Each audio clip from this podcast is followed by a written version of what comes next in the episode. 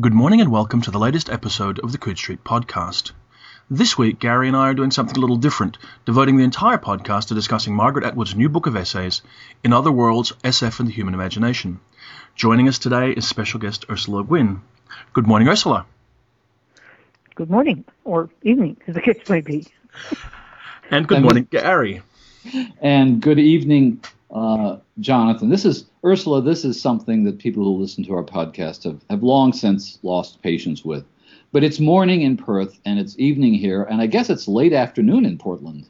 That's right. I think Okay, it's so- cool. Well, I think it's great. Yeah. And, and it's, it's rainy here as, as spring comes, and I prepare to travel to, in fact, the west coast, not far from where you are, just down in San Diego. So busy Ah. times. Well, it was 99 there last week. Ooh. Oh. Yeah. I don't know what that is in centigrade, but I don't want to.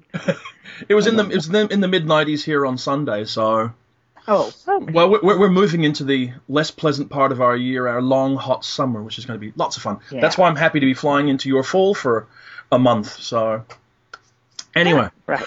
We're here to discuss Margaret Atwood's In Other Worlds, which I think is a really curious and interesting book. And it's one, that I mean, in, before we commenced the whole podcast, we'd exchanged a little bit of email. And one of the things which I think you had highlighted in email with Gary, Ursula, was that one of the standard sort of approaches to internet discussion of anything seems to be to, to read somebody else's response to something and then respond to that without ever reading the original source.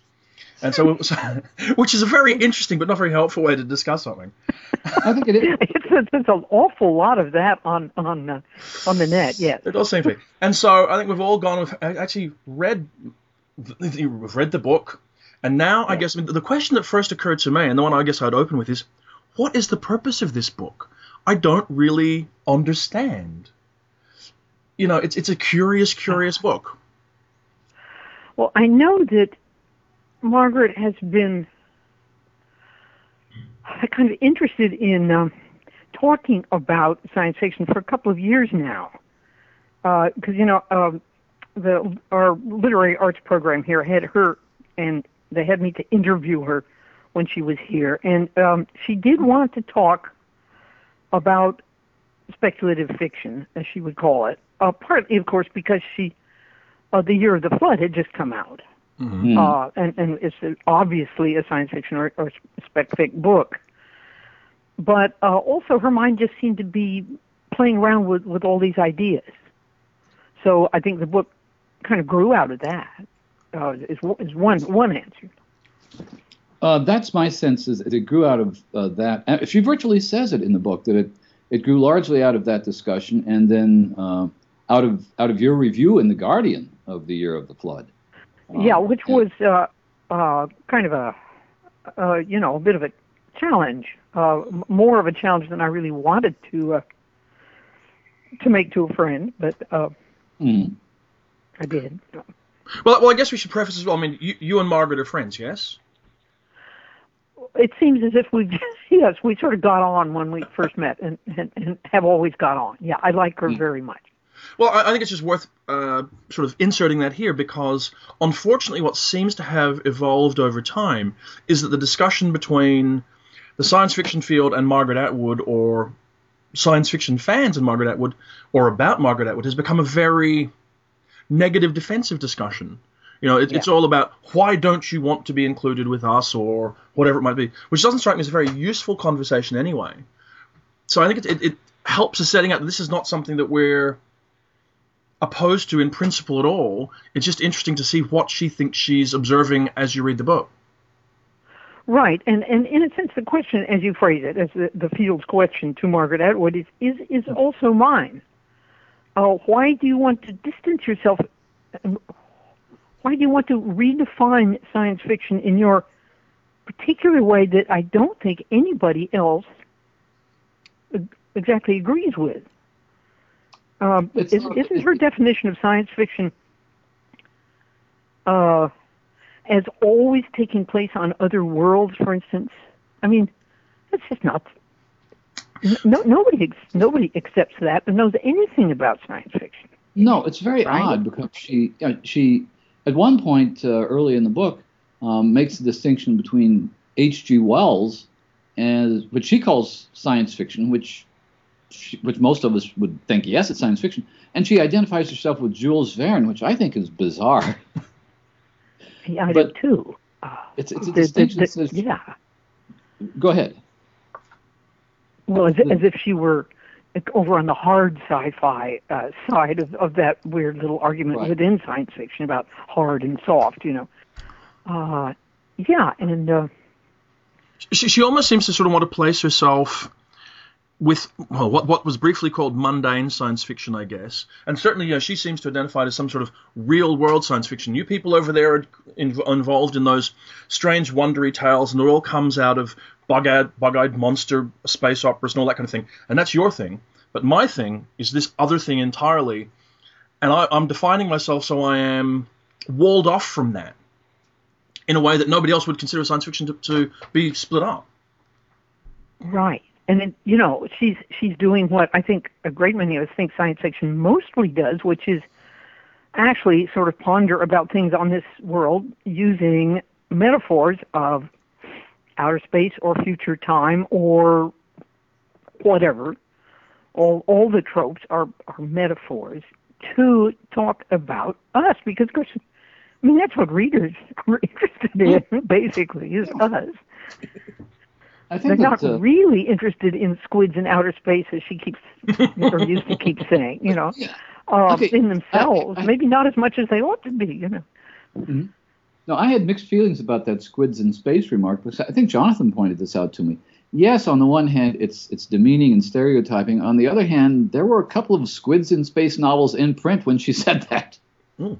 Well, sure. I mean, what my friend Vonda McIntyre wrote a splendid squids in outer space novel, actually. Uh, there are mm-hmm. quite a few of them, and uh, if you go into squids in outer space on Google, you'll you will find yourself in a wonderful world uh, of many many squids in outer space. that's but that's of course that's, that's where science fiction sort of goes wandering happily off into its own little world. Um, mm-hmm. that, of a, that's where it becomes a small community again. Uh, of people enjoying themselves in this way. Mm-hmm. But and I think that, yeah, that community may be part of the issue. I mean, I, I think uh, uh, we, we talked about uh, uh, briefly. I sent you some excerpts from Michael Swanwick's review, and one of the things he said is that the book isn't about science fiction; it's about Margaret Atwood's relationship to science fiction, um, which strikes yeah. me as being accurate uh, because she she doesn't really. Um, well, to be honest, she doesn't have much of an understanding of the genre at all but she's it's a well-meaning book. It's a well-intentioned book, and I think it's uh, it, well, apart from not knowing why it exists, um, it's it's it's not an attack on science fiction. And I get very sensitive to science fiction fans, some of whom we've all met, who believe that you're not allowed, you're not permitted to talk about science fiction unless you've read all of it, and and within the last week. And so therefore, her her lack of awareness of the field is something I don't necessarily hold against her. Um, uh, but if you're going to get into definitions and things, should you not have read uh, some of the criticism? Uh, do yeah. you feel that she's read what anybody else says about science fiction? Really? No, I don't think she's paid the slightest bit of it. I think see, is that fair? I don't think it's fair. I think the curious thing, you read the book and what you realize is she's a very, very intelligent woman who's got a oh. long academic past. She's she's obviously researched and worked on a lot of things, but she didn't research and work on this. That's what. I find curious. What she's done is she has extrapolated from her own idiosyncratic reading experience into mm. an interpretation of something then th- um, put that on top of an existing set of definitions and said, no, those terms don't apply, mine do, this is what I mean when I say it. And it's always valid to, to define your own terms. We could never be friends with someone like John Clute and not allow you to make up your own terms. I mean, things like ustopia, which is a curious thing. But I don't think you get to redefine science fiction your own way when it's already a known thing. I mean, I have sympathy for what she says earlier in the early in the book, where you know the standard fan definition to some degree of science fiction is the old Damon Knight one. It is what I you know I know what it is when I point to it. So it's hard it's hard to find a useful one. We're not going to find one now, but I don't think her sidestepping the whole issue and saying it's it's it's this new thing of mine really is a legitimate argument point in structuring her book. I tend to You agree. mean uh, with- you, uh, you mean it's not legitimate for us to argue about it? No, no, I think it's legitimate for us to argue about it. I just think it's not a, a legitimate academic technique or whatever in her book for her to say, Oh, "Oh, I'm just I'm just going to make up my own, my own definition and run with that." Right, which is kind of doing what Damon Knight said. Uh, Mhm. it, it's you know it's uh, it is what I say when I point to it. Uh, and that is an odd thing for um, a woman who wrote an absolutely brilliant book, for instance, about Canadian literature, Mm. and so on. You know who who who can, who is, as you say, m- of both a scholar and a brilliant mind. Mm. Mhm. Um, it's well, I tell you what, what I what I guess what I feel is that well, this is something I don't have to take seriously. That in that in that sense, she accepts the the literary judgment against science fiction. Mhm. Is Mhm. that you know I I don't have to read all that stuff that Darko Suvin and difficult people like that wrote about it because uh, what does it matter anyway? Sort of is is kind of to me the implication, which makes me unhappy. Yeah. Well, Uh, I, I agree. I, I- I sometimes wonder, and this is this is me speaking as an academic snob, I suppose. I wonder if she'd actually finished that fascinating dissertation she started at the University of Toronto, uh, which which dealt with the origins of modern fantasy and, and the Victorians. That that maybe that would have given her the literary discipline to realize you don't talk about a body of work unless you've at least looked at what is now a massive historical um, and, and and critical body of literature. Um, which she the, the two things that struck me um, jonathan mentioned the term ustopia for example. The other term which she uses which she seems to think she invented was speculative fiction. Um, well when i read speculative fiction of course i thought okay heinlein 1940 maybe and when i read her definition of ustopia the first thing that came to mind was the dispossessed is she saying anything other than what um, you and, and, and Chip Delany have been calling an ambiguous utopia, or in Chip's case, an ambiguous heterotopia, for what, 30 years now? Uh, well, I think she was trying to make a rather unfortunate word, which I didn't even know how to pronounce it. Mm. And if the word Mm. "us" is in it, that's, that's deadly. I mean, what's "us" about it? I know. Um, I, I thought maybe it was utopia or something. But anyway, um, she's just trying to combine utopia and dystopia in one word, which is Mhm. quite unnecessary, for heaven's sakes. yeah. I mean, everybody knows they're closely related and often kind of turn from one to the other within a book. Yeah. Uh, to, to what extent do you both think this book is intended as a little bit of a peace offering? I mean, she, what she seems to be doing is trying to frame a way for saying that science fiction is okay. I don't really write science fiction. I write this kind of other things. So here are my three novels that I still love, and they're not really science fiction, but you guys are perfectly okay too. To what extent do you think that's what she's trying to do? well, that's yeah. I think I think you're probably right. Uh, the trouble is, I'm not sure it's going to work. It, it, it uh, Well, you know, uh, I'm in this odd position. You know, she she doesn't have to make a peace offering to me Yeah. because we sort of know where each other stand. Uh, But I, but I don't she, think she wants kind of trying to make peace with the field. You mean? Is yeah, yeah, it? yes, I think so. Yeah. Um, I mean, I don't know how much she greatly cares about the field per se, in sense of whether we are happy or not. But I get the feeling that constantly being, or regularly being, approached and sort of said, "Why don't you want your books to be considered science fiction?" would get tiresome. And obviously, she has some affection for some elements of the field, uh, and Uh-huh, that, that, that very much throws you know, comes through in the books. But there's also that sort of Yeah, yeah, it's yeah, like yeah. here's this thing, and also I mean I have to say to some degree also making peace with you. I mean, you do come up in the book quite a lot. Well, uh, I I am I would be very curious, and I could ask her this, but I don't think I will. How many other uh, more or less contemporary science fiction writers do you read? Mm. Have you read? Because most of what she talks about w- uh, was fairly well in the past, right? Yeah. Mhm. I, I, I don't get Um, the impression that she's read much I- I- after the early 1970s from the, what she's written in the book. I can answer that because I was when I was writing the review, I, I checked this out. Uh, her own history of reading, which I found utterly fascinating, growing up in the Canadian woods and discovering fairy tales, and eventually in her teens, she mentions Ray Bradbury and John Wyndham. After Bradbury and Wyndham, the only contemporary work of science fiction I think she mentions in in the entire book is The Birthday of the World. Huh, yeah. Okay, so on the evidence in this book, uh, she really didn't follow the kind of uh, science fiction, oh my goodness, through all the years of the feminist years and, and, and, and that whole development in the 80s, the 70s and Oh, 80s, where there was so much Yeah. kind of new kinds of work coming out and so on. I would love Uh, to know. yeah, that was that was sort of my impression. hmm I think she had an experience, which is not uniquely her experience, and I want to keep coming back to this because I know other uh, literary people who, at some point in their childhoods, discovered science fiction, were in, enamored of it for a while, and then discovered Virginia Woolf or Faulkner or Joyce, and and and gave it up. And some people didn't give it up.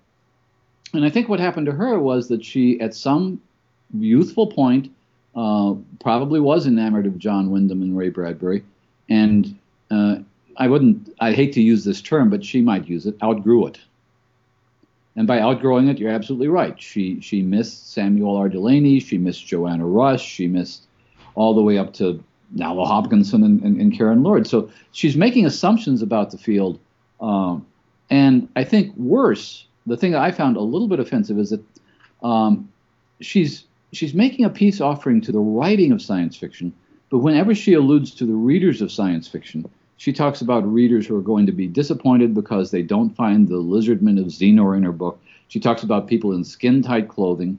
Um, she has a kind of image of science fiction readers that seems to be drawn from television. Ah, yeah. Um, you know, she may have run into some some people too in, in audiences That could Who- be. Got up and, and acted a bit ugly because I've seen people do that to Margaret Atwood. She she brings something out in people. She she um she can really put people on the edge and they they they they attack her, which is a very unwise thing to do. so I mean, she just she takes them off the knees with such grace that they they don't even know they're bleeding. You know?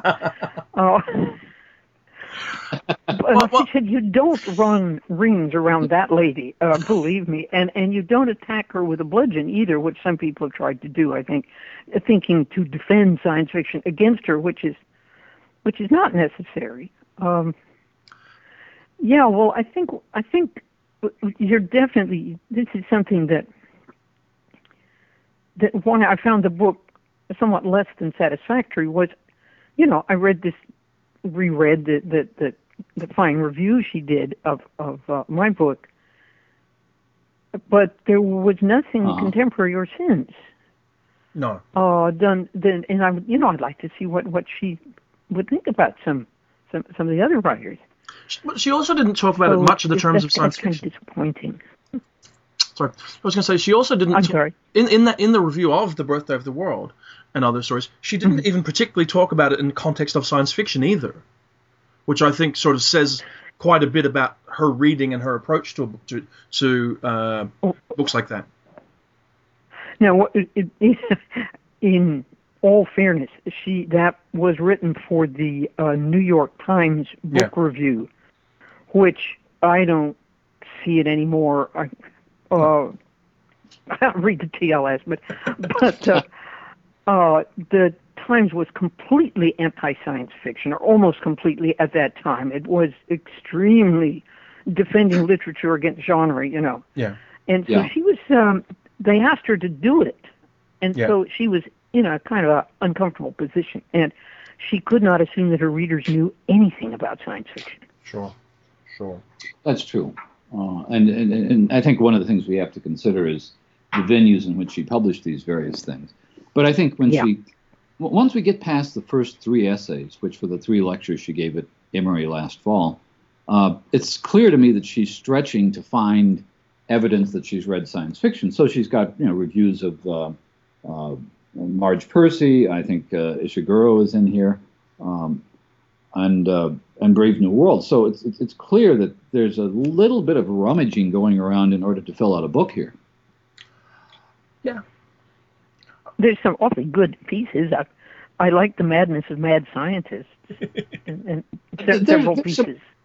the, the, there are some odd things. Here's the thing that if you if you look closely enough at the book, there's a sense that there there is a real science fiction reader somewhere deep inside Margaret Atwood. I'm convinced of that. That she has- yes, I, I totally agree. Yeah, yeah. She she knows when she reads it, she knows what to appreciate. Mm-hmm. It's is it is it the way she is it the way she chooses to talk about it then that, that becomes to some extent the problem in public? I mean, because she's obviously unintentionally made herself the lightning rod for this whole insecurity the science fiction field has seems to have about how it's accepted in the mainstream.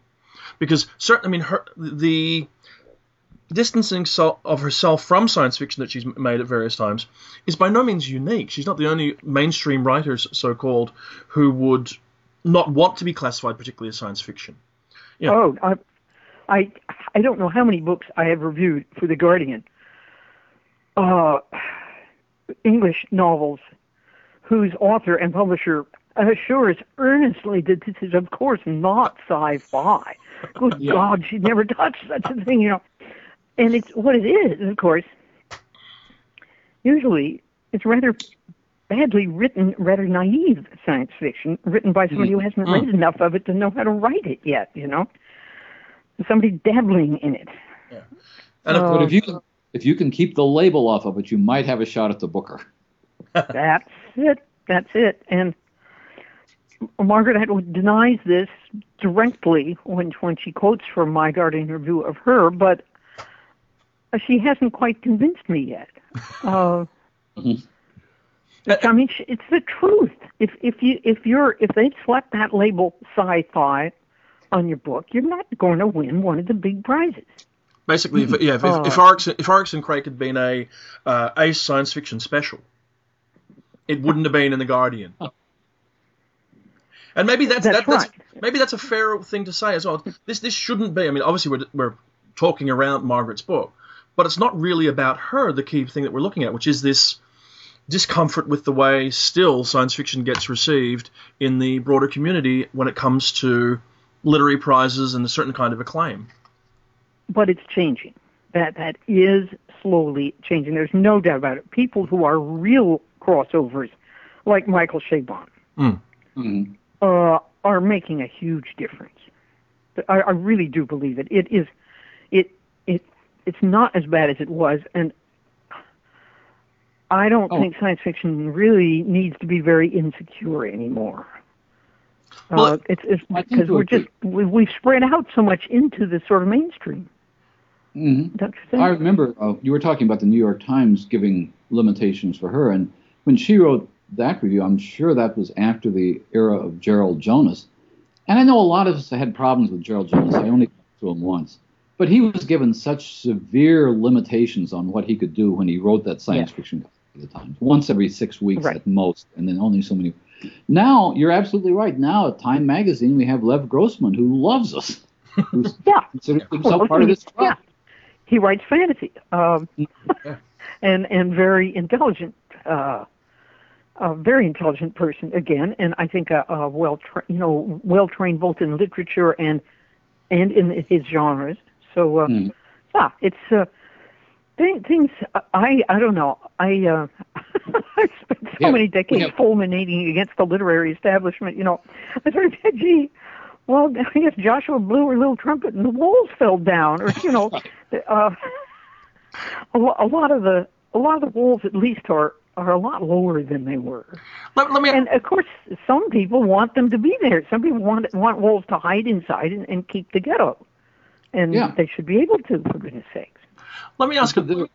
Sorry. I was going to say there are people on both sides of the wall who want to keep the walls up. There are people within science fiction Yeah. who want this clubby atmosphere to be sacrosanct.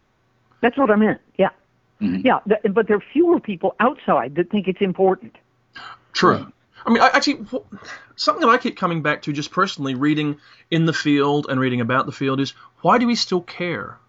Not about the field, but about the walls and whether they're up or down or inside. The, the world, when you actually look at it today in 2011, yeah, it doesn't seem to have that many real walls at all. They're just perceived ones. So I'm not really sure why the field still, other than out of old habit, particularly cares about this perceived us, them, we're in the gutter, they're the mainstream kind of a thing, which doesn't seem to actually relate to the world as I see it around us, at least today. What do, what do you think, Gary? I think that, um, well, no, I, I, I tend to agree that the walls are breaking down. In some areas, it's like, it's like there are three gaps in the Berlin Wall, but the Berlin Wall is still there, and there are people who are trying to fill in the gaps. um, and Yeah, well, you're you are in academe, I am an and, which is which is where the walls were in some way highest and firmest and most bitterly defended. Mhm. uh, so that kids were prevented from studying science fiction for decades. After all, they could read it, but they had to do it on their own. Well, they Uh, had to do it on they, their they wouldn't. own. They wouldn't. You know, they wouldn't get any academic help doing it. No, and, and frequently they would That's know a lot. About. Uh, uh, one of my favorite quotations from Isaac Asimov, from whom I don't have a lot of favorite quotations now that I think about it. Uh, so, so, somebody asked him about teaching science fiction and uh, about academia and science fiction. He said he didn't know anything about academia and science fiction. He only taught biochemistry. But what he knew about teaching biochemistry is that you shouldn't teach biochemistry if your students know more about it than you do, and you shouldn't teach biochemistry if you think it's a load of crap. Beautiful. that's that's that. I will try to remember that. Yeah. Okay, that's- that's lovely. So tell me, is Margaret Atwood trying to teach us biochemistry? Hmm. well, I don't think so. I think she's dancing a little dance that is somewhat self-protective and somewhat, as you say, peacemaking. Uh, it- and maybe just, you know, trying to talk about books she liked when she was a kid, which is always kind of fun. Mm. Yeah. I guess my question is, uh, and I view the book as, uh, as as well-meaning. I think it is a peace offering. I think it's a well-intentioned book. I think it's a book which will be read by a lot of Margaret Atwood readers who have no interest in science fiction, or some Margaret Atwood readers. I don't think it was addressed to us. I think it was addressed to those readers. And my question is: Is a sympathetic but serious misunderstanding of science fiction better or worse than being ignored? oh dear. Can I think for an hour or two? Well, here's here's another question that, that's related to that because um, you, Ursula, and this, and you must be used to this by now. You must be accustomed to this. Are singled out as well, science fiction, eh, meh. But Ursula Le Guin is a great writer, and in other words, that becomes the great, the great writer theory of literature, the great man theory of history. Um, that that there are writers who the genre has problems, but there are writers who transcend the genre. And I know my friend Peter Straub gets red in the face when somebody says that he transcends his genre. he Good for him. absolutely livid. You know, I think most women who are women writers conscious of where women have been in literature for so long and, and, and all that, and most feminists have enormous problems with the whole great writer, great man theory. Yeah. It or the great composer or anything else. It just is so offensive in a way. Mm, Uh, It's being like told, you know, your friends are idiots, but you're okay.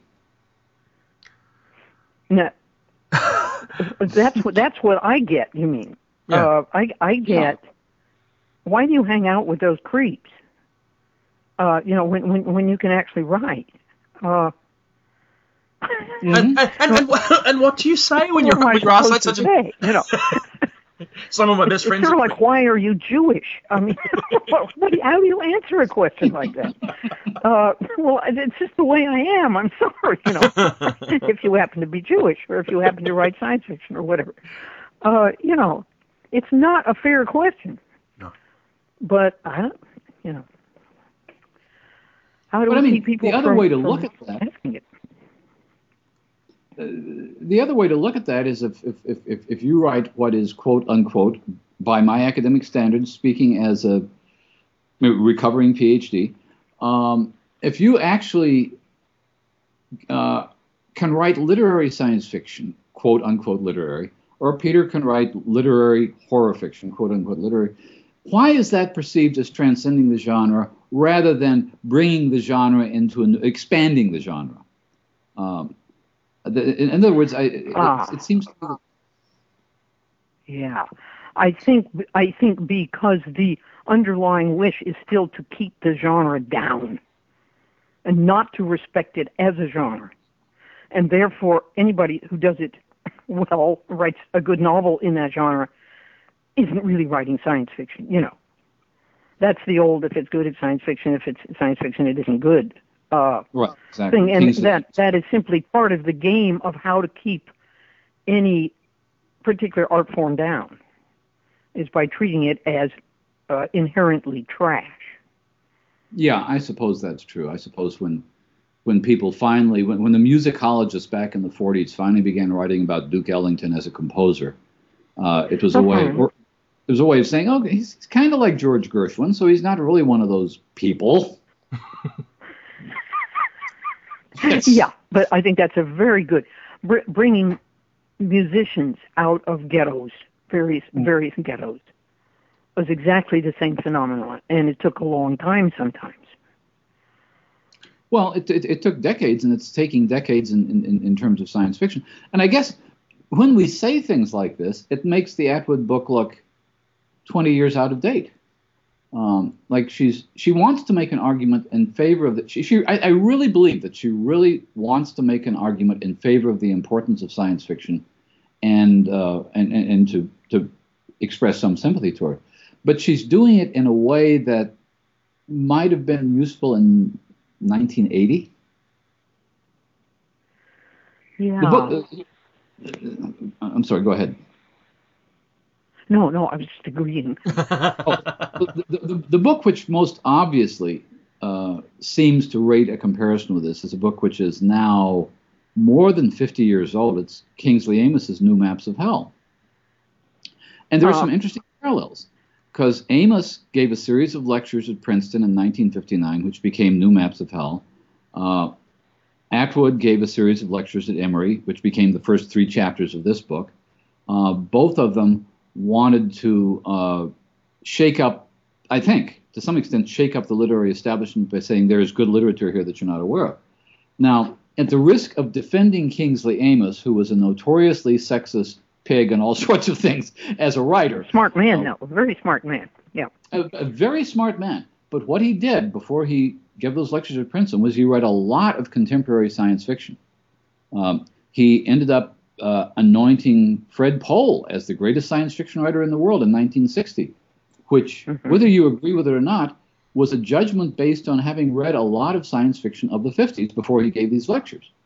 Uh, The Mhm, sense I mhm. get from Atwood's book is that she read The Birthday of the World and she remembered vaguely John Wyndham, and then she knew a lot about uh, Wells's The Island of Dr. Moreau.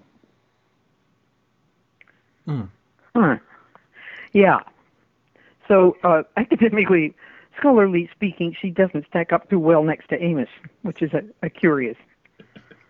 Um, Well, I mean, I, I don't know if that was really her purpose, or you know, I mean, I think if, if her purpose had been to do what Amis had done, I suspect, given the background that's evident in the book and what we know about her as an, a, a- her academic background, that's what she would have done.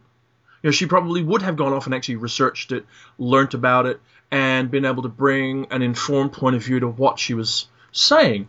Instead, she's engaged in a different activity where she, in a sense, tries to explain her own position in terms of her own personal history, thereby hoping, I guess, to deflect the whole people in skin tight outfits from her, you know, her readings and to get them to leave her alone so she can get on with doing what she wants to do without having to be always confronted about the question of, are you writing science fiction?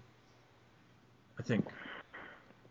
So, so she's that that would mean that she's uh, her dance the, is both kind of defensive and kind of evasive. She's kind of kind of trying to get herself away from a confrontational place. I think a little bit, and I don't think she actually necessarily deserves to be placed in a confrontational context, particularly by some of the people Right. who plainly are confronting her. I mean, she's written. I mean, I'd like to think she can. write- First of all, she should be able to and is able to write whatever book she she pleases. Um, but when she writes the trio of books that she did in *Handmaid's Tale*, *Oryx and Crake*, and *Year of the Flood*, it's I, I, I think you know we should be able to talk about them as science fiction, and she should be able to say that she doesn't think they are science fiction, and we should be able to move on from it without it being something that the field plainly keeps coming back to again and again as somewhere where she, something that she's doing wrong by not accepting us.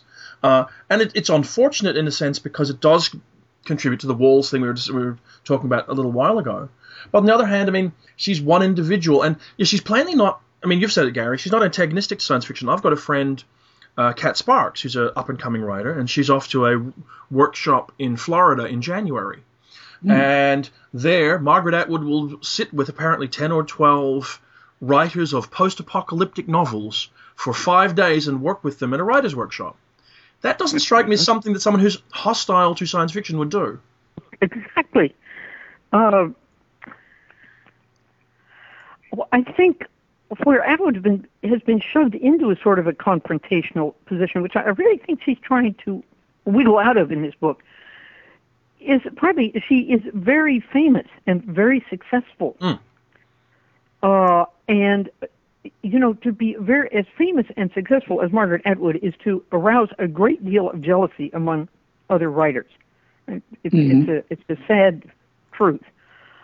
Um, and she has been famous and successful not within the little science fiction field, but outside it. You know. Yeah. So when she is perceived as attacking it by talking, and she has been, she's too witty and she's too flip often, and she she says Hmm. things that hurt people, like the squids and so on. That that, Yeah. that you know that that that that hurt a lot of writers who had written books like that for heaven's sakes, uh, and meant them seriously. Um, she's so she gets this. She makes enemies. She seems Well, to. uh, but that's that's fine. I mean, Joanna Russ made enemies. I mean, you you, you want to. Uh, yes and no. You know what? The first time I ever saw Margaret Atwood in public was in Toronto at the uh, Harbourfront, and uh, I believe the Handmaid's Tale hadn't yet come out. It was. I think she read from it, but it wasn't out yet. Mm-hmm. and she gave this dazzling reading from this amazing book. And there was in the in that audience in Toronto, her own town, there was a, what I would call an anti-claque. They were there to heckle her and to ask ugly personal questions and things like that. That's where I saw her take people off the knees. Uh, and, and you know, she's a great fencer. But why does she have to be a great fencer? Well, she seems to rouse antagonism in people, and I Hmm. think that is uh, that that to me that explains something about this book. She's Yeah. tired of it. You Yeah. know, she doesn't want it, but she doesn't quite understand it. I think. Yeah. and and you, you get the sense she wants to understand it. I mean, I don't.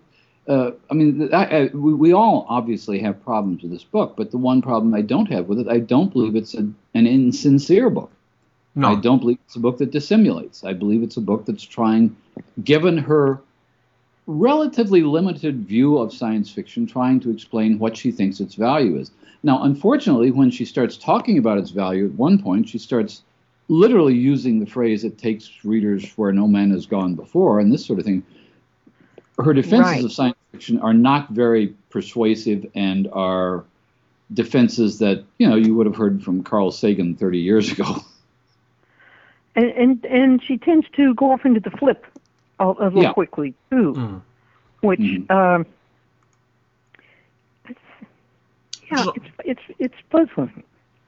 Well, and, and the odd thing is, the other thing that, uh, to go back to Jonathan's very original question, why did she write this book? She doesn't really need science fiction readers. She doesn't need a, a, a bunch of people in, as she thinks of it, skin tight clothes reading her books. Her books do very well. Um, and I, my immediate reaction, which I might not hold to now, because I remember this when I was reviewing Oryx and Crake, and she'd already made the squids in space comment, was that I didn't think she was attacking the science fiction market so much as she was defending the Margaret Atwood market. In other words, Yes, I think yes. that maybe her original anxiety was that some of her readers, some of the people who've been following her since Surfacing and The Robber Bridegroom and all those great novels, may, might stay away from this because it didn't look to them like a Margaret Atwood novel. And I think she wanted to reassure them that no, it's not that stuff.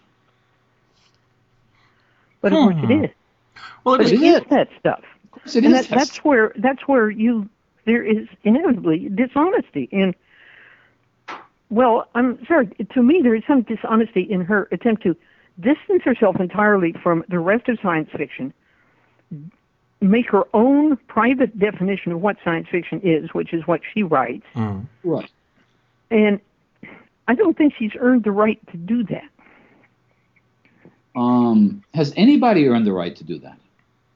No, because that isn't how literature is defined. Uh, it's it's it's too, well, it's, it's kind of naively self-interested. It's a, well, you know, I, I I say this is this is what I write, and I say this is what it is, and and so you have to Hmm. believe that. But uh, we we don't writers don't have that privilege. Mm. We, we we have to we have we have to let our readers define us when you come right down to it. Like it or lump it Yeah. Well, and, often they misdefine us. Uh, I've been I'm often misdefined as a science fiction writer. Uh, I do write science fiction, but I don't see myself as a science fiction writer. You know, as if that was all I did. Hmm. Um, I- I'm also a poet and, and you know a couple other things. Mhm. Uh, a book reviewer. You know, uh, it, it, people love to jam writers into pigeonholes and then watch them suffocate. And she's she's trying to not let that happen, but Well, in that context, do we have to sort of applaud a little bit what she's trying to do? You know, in the, in the context of making a bid for her own freedom, whether whether she needs to or not. Maybe there's an element of that in this, and saying that I can do whatever I want. I don't have to be defined by you, and I, you know, whether the, the redefinition is a a good thing to do.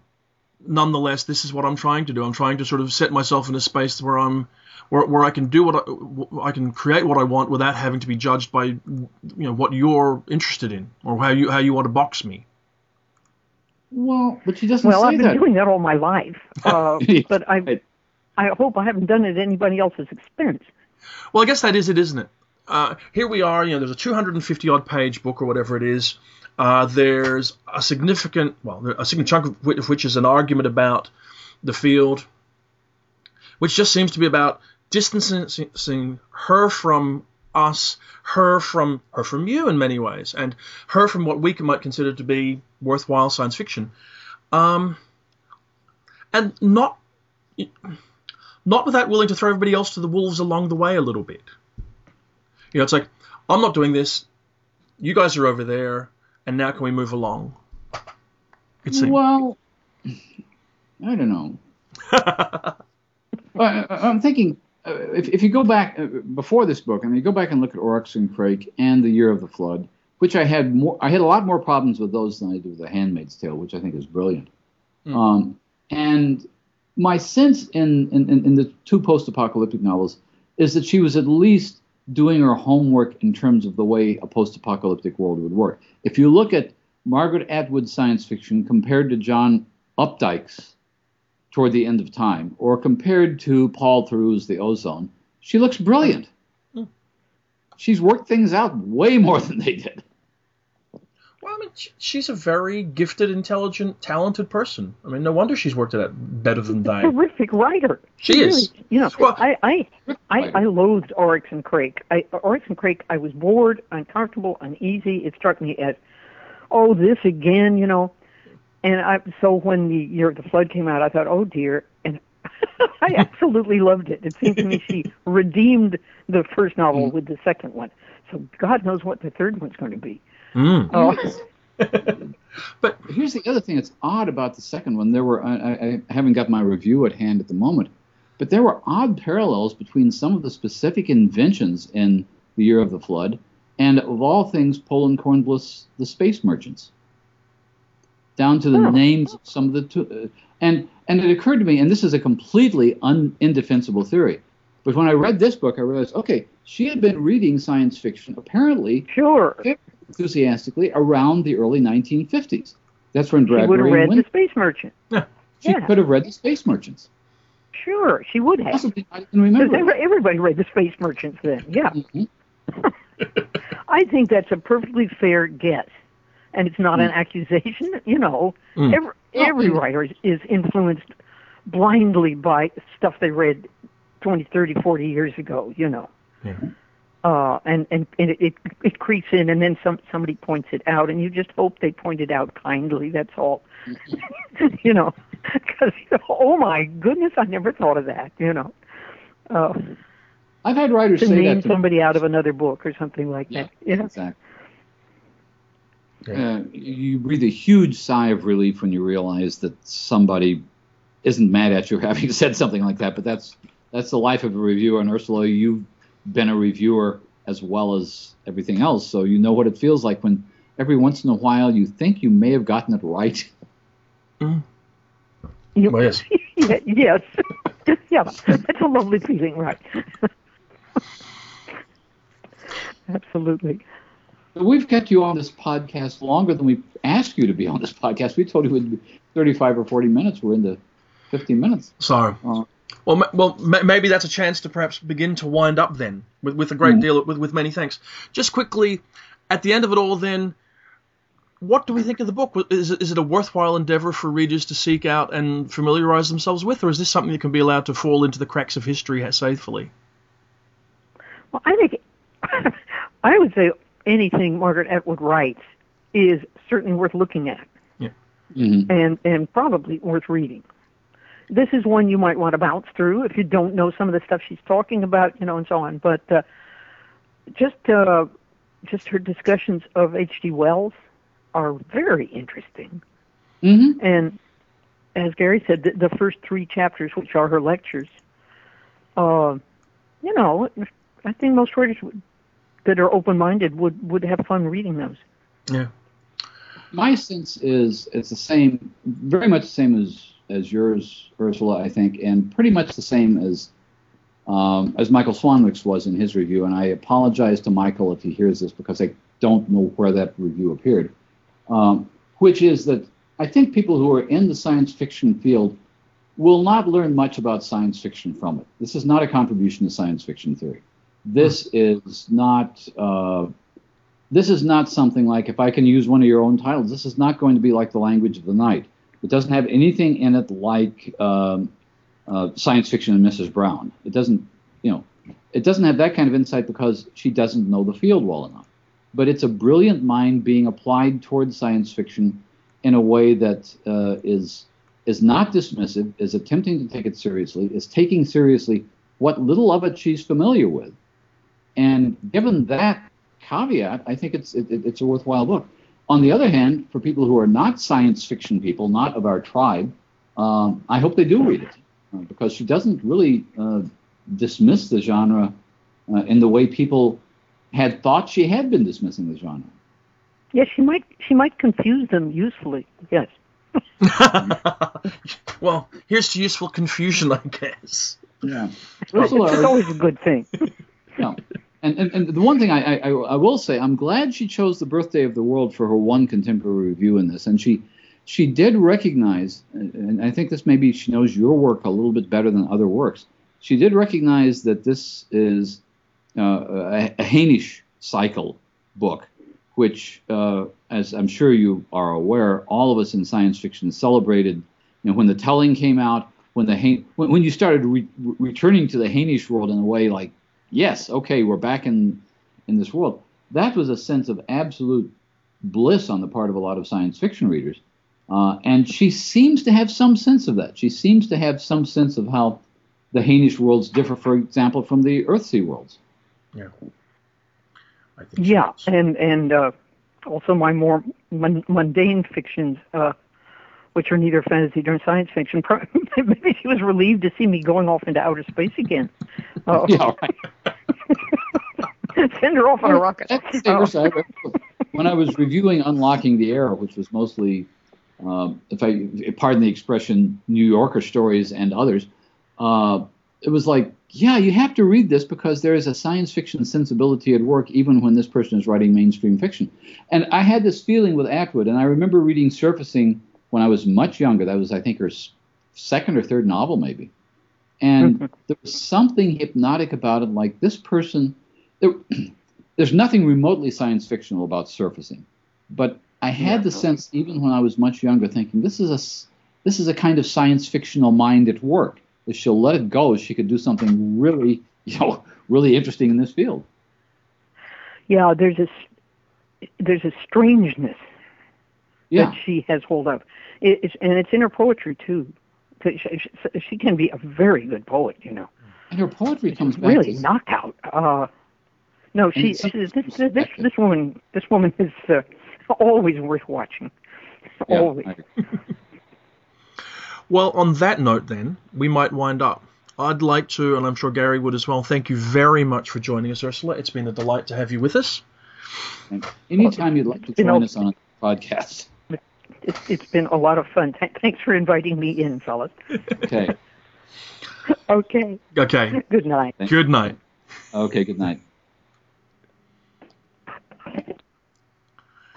And that was Ursula K. Le Guin, and we've spoke talked about Margaret Atwood and her new book. And Gary, I think we're ready to sort of set it, to to to, si- to sign off for the week and, and head off into the um, the great unknown because of course this Friday I'm headed off as I intimated during the recording to San Diego for World You are. Fantasy. Okay, Ursula's no longer there, right? Yes, yes, yeah, Okay, she Yeah, so you're heading out what Thursday, Friday? yes. Well, I envy you being in San Diego. I don't envy you all the travel involved. No, it's gonna be pretty foul, but that's okay. I've, yeah, I know, but I spent this afternoon uh, working on Emmy's bat mitzvah speech, and I'm getting enthusiastic about that. So I, part of me regrets not missing, not seeing San Diego, but part of me is thinking this is going to be cool. Ah. Um, so Ah, So, yeah. all good. hello to everybody. Yeah, do you think we should try to do any podcasts from there? I don't. Uh, I'm not sure. We'll have to talk about it once we've finished recording. Yeah. Okay. Okay. We're still. We're still recording. This was a little tail end. Oh, I can cut it off. I uh, can cut it off. Yes. Uh, well, Ursula. Okay, let me tell you. Uh, I will say this after uh, afterwards. Wasn't Ursula delightful? She is always delightful. I, I, I heard her interviewed uh, on the BBC a while ago, and she was was wonderful. And she was very kind to give us her time, and I'm very grateful for it. But on that cheery note, Gary, I will t- talk to you again soon. This will be the first in a series of interviews, I think, that go live over the coming month while I'm traveling. Uh, I would imagine it'll be up later today with a little bit of luck. And then Oh. we'll follow it with interviews with, in no particular order, Ian McDonald, Kim Stanley Robinson, and Alastair Reynolds. And then you and I will be back live in um, mid mid November. Mid-November, and you will be able to report back on what World Fantasy was like, I will indeed.